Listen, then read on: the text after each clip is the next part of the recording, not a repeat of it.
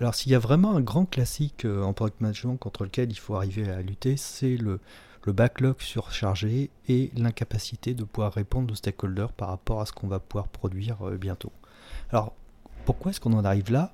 Bien déjà on a de, nombreux retours utilisateurs, ça c'est une bonne chose, mais au fur et à mesure qu'on a ces retours utilisateurs, on va commencer à les ajouter dans le backlog et on va se retrouver avec 2, 3, 10, 4, 20, 50, 100, 200, 300, 400, 500, 1000 items et euh, on ne sait absolument pas quoi en faire et ça devient une euh, priorisé devient véritablement une espèce de, sport olympique. Le, deuxième problématique, c'est tous les stakeholders, que ce soit les CSM, les commerciaux, le support, qui représente le client, le client, etc., vont vous demander, par rapport à certaines évolutions, est-ce que vous allez traiter ça un jour Quand est-ce que ça va sortir Et puisque vous avez un backlog qui vomit euh, d'items, vous savez absolument pas si vous allez sortir ça tout de suite ou plus tard. Et donc là, vous êtes dans une situation très inconfortable, puisque d'un côté, vous ne savez pas donner de la visibilité aux stakeholders, et d'un autre, euh, prioriser devient très complexe, et vous avez une impression aussi de vous éparpiller, puisque pour pouvoir remplir ce backlog de ces dizaines, centaines, euh, parfois même milliers d'items, vous passez une énergie folle et vous n'avez pas l'impression de pouvoir vous concentrer vraiment sur euh, une problématique donnée. Alors moi je vais vous donner une solution qui peut vous aider pour pouvoir résoudre ça.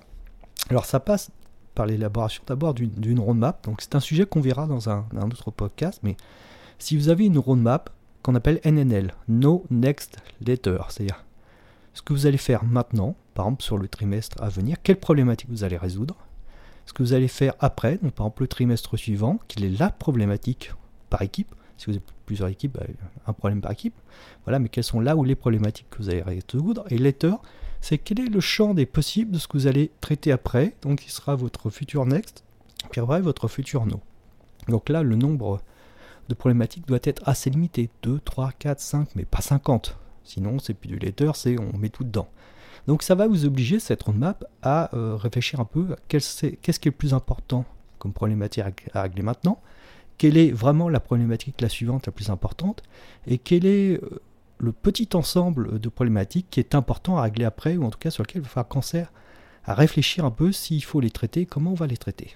Donc si vous avez cette euh, roadmap no next letter, eh bien d'un seul coup, euh, traiter votre backlog devient une évidence.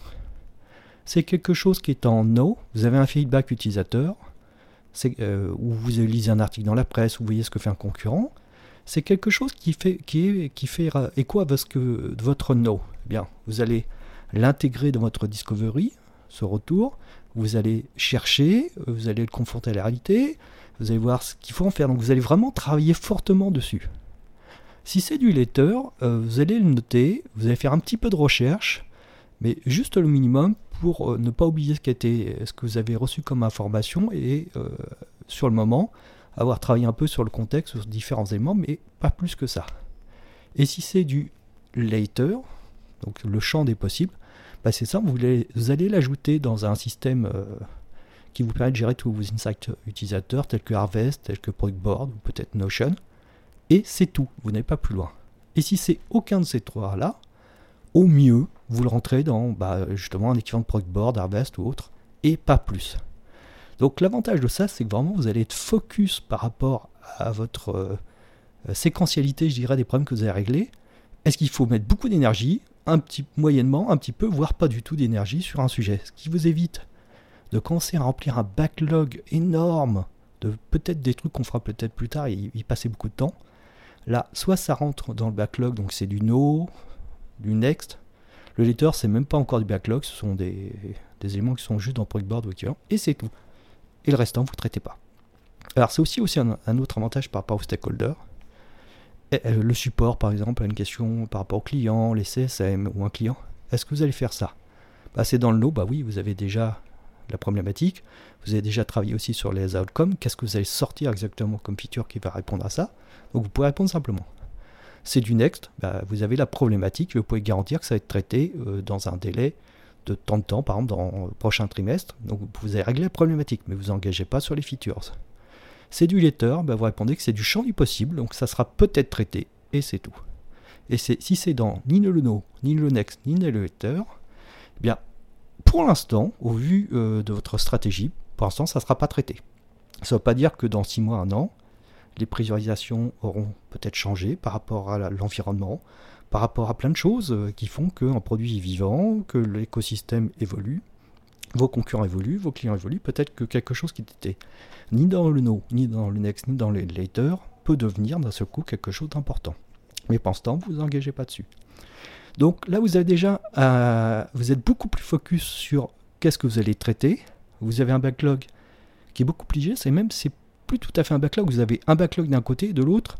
Vous avez des informations qui sont plus ou moins raffinées, plus ou moins traitées, sur lesquelles vous avez plus ou moins travaillé, selon que vous êtes en eau, en ex ou en later ou en rien du tout. Et vous allez pouvoir communiquer beaucoup plus simplement, et pas que vous. Euh, vos CSM, vos supports, etc. auront de moins en moins besoin de vous pour pouvoir communiquer sur, par rapport à un client sur de la visibilité, puisque cette roadmap est publique, en tout cas euh, au moins publique dans l'entreprise, et donc vous êtes beaucoup moins sollicité sur l'éternelle question euh, mais quand est-ce que ça, ça sort? Est-ce que vous allez le sortir etc. C'est quelque chose qui peut quand même euh, prendre beaucoup de temps. Bah là, tout simplement, maintenant que la roadmap est publique, vous passez plus de temps euh, dessus.